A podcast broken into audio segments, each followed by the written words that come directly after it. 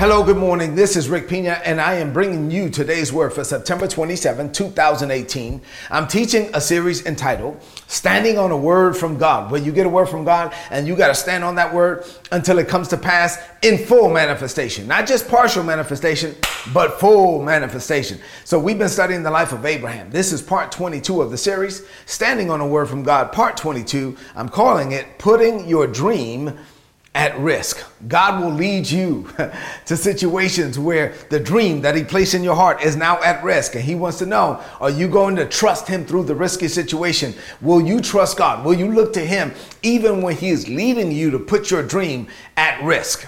So we looked at uh, Genesis chapter 22, verses 9 through 12 yesterday. I want to go back to that very same passage. And uh, this is what the Bible says. When they when they came to the place where God told them to go, this is on top of Mount Moriah, Abraham built an altar. He carefully laid the wood on the altar. Then he tied up his son Isaac, laid his son on, the, on top of the wood, and then he grabbed for his knife to kill his son. And then Abraham was ready to do it. He, he was ready to put the dream at risk. He lifted up his knife to kill his son. And in that moment, the angel of the Lord stopped him. The angel said, Abraham, Abraham. Abraham said, Yes. The, the angel said, Don't kill your son. Don't hurt him in any way. Now I can see that you do not ro- that you do, I'm sorry, respect and obey God. You've been your your faith has been tested you do respect and obey God. I see that you're ready to kill your son, your only son, for me, so you don't have to do it. Now, because you were ready to do it, you don't have to do it. So, what does this mean to you today? I know that this is an extreme example, right? A man kill, you know, ready to kill his own son. This is an extreme example, but we can still learn from it today, especially as it relates to faith. So, what does this mean to you today? I have five things to share with you. I want you now, wherever you are, to slow down Open up your heart and get ready to receive whatever God is saying to you for this morning. You ready? Here we go. Five things. Number one, after Abraham had walked with God for 42 years, God decided to test his faith. He had been walking with God for 42 years. He started this journey with God when he was 75 years old, and now he's 117 years old. And Abraham was still living with the full manifestation, uh, uh with an expectation of the full manifestation of the promise. So let me explain what I mean. God told Abraham, listen, I'm going to bless you. I'm going to make your name great. I'm going to bless all the families of the earth through you. The whole earth is going to be blessed because of you and your descendants. Look up at the stars. Yeah, I see them. That's how many kids you're going to have. That's how big, that's how many descendants you're going to have. Look down at the, at the sand. Yes, I see it. That's as, to, as the grain of sand in the desert. That, that's how many descendants you're going to have. It's like, wow, that's a lot of descendants. So all of these descendants were supposed to come through Isaac. So, yes, it's true that they waited 25 years for Isaac to be born. Yes, it's true that that was part of the promise and they could rejoice. And most people stop there at the story of Abraham when he was 100 years old and his wife was 90 years old and they had that baby. That's good. But that wasn't the full manifestation of the promise. The full manifestation of the promise was this is how many descendants you're going to have. You're, you're, the whole world is going to be blessed because of you and your wife and the and the promise. And the promise was locked up in Isaac. So when God says to Abraham, go up to the mountain and kill and sacrifice your son and burn him up as a burnt offering, God was asking, Do you really believe that this promise is going to come to pass? If everything is locked up in Isaac and I'm asking you to give me Isaac, do you really believe that this promise is going to come to pass? Because if everything is locked up in Isaac and I'm, I'm telling you to kill Isaac, then you know that the dream can't die in Isaac because I gave you the dream. There are things that God has revealed to you already. And, like, for example, God has shown me some things. I remember when I was flying around Iraq uh, and I went to Iraq multiple times. But I remember uh, uh, early, I think this was like 2005, and, and they were shooting down helicopters during that time. And I was, uh, you know, and I was flying all around the country in helicopters.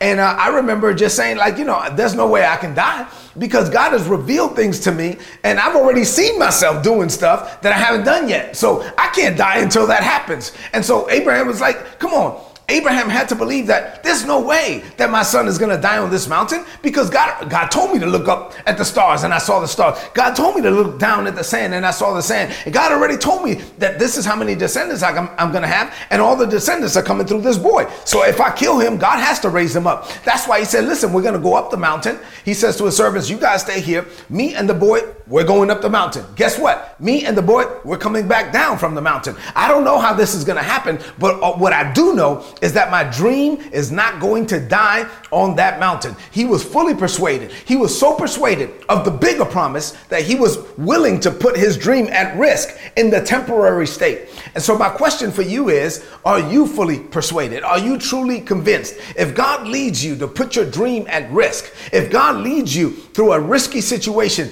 will you endure it looking unto God the whole time, knowing that there's no way that this thing can, can end here? Matter of fact, even if it, if God gave me this business and showed me what the business is going to be, so if it looks like I'm going through a, a bad situation right now, I guess I'm just going to have to go through it. If God is leading me to do something that puts the business at risk, then I guess I just have to go through it because God already revealed to me what the end is going to be. And so if I really believe what the end is going to be, then it doesn't matter what I go through right now. It has to come to pass. This is how we're supposed to live. We're supposed to live so convinced, so persuaded that we will go through whatever we have to go through, knowing that this has to be temporary because God already revealed something to me that's greater.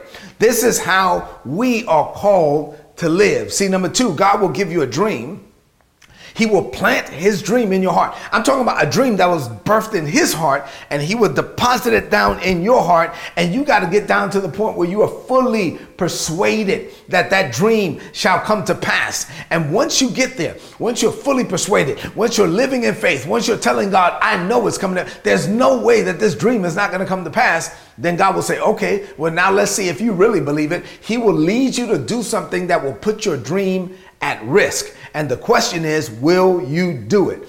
If God said it, Numbers 23 and 19 says, if God said it, he will perform it. If God promised it, he will make it good. So you have to believe that if God already revealed things to you about your future that haven't come to pass yet, then it doesn't matter what you're going through right now. This has to work out. I don't know how it's going to work out, but I know that it has to work out because I'm fully persuaded of the dream. And if he lifts, if he leads me to, to do something that puts the dream at risk, then I can't get so focused on that. That, oh no, I'm not going to do that, God. Now I messed up because now I'm no longer looking unto God. I'm looking unto the dream. I'm looking unto the thing that he gave me instead of the one who gave me the dream. you see what I'm saying? Which leads me to number three. Number three, God wants to know if he can trust you with what he blessed you with. That's what he wants to know. God gave Isaac to Abraham, and the dream was locked up in Isaac. So God wanted to know, can I trust you with Isaac? I gave you Isaac. And so if I ask you to do something to Isaac, then will you trust me? Because I'm the one that gave you Isaac in the first place.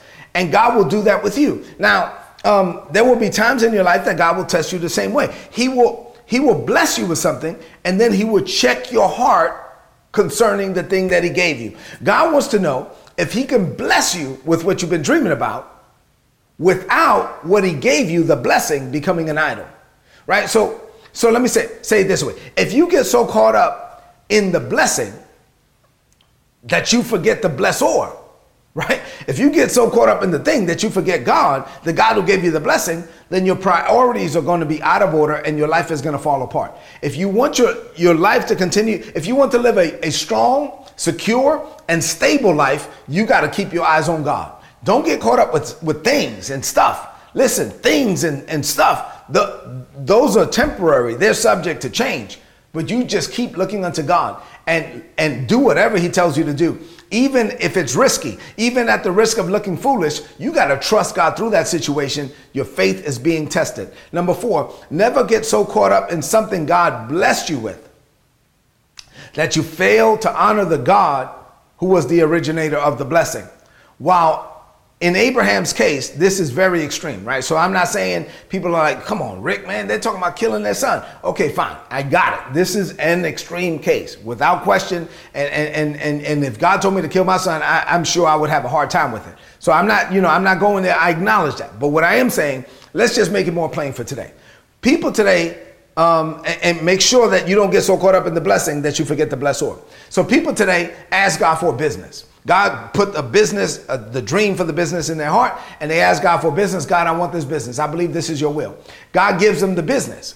And then they get so caught up in the business that they forget about God.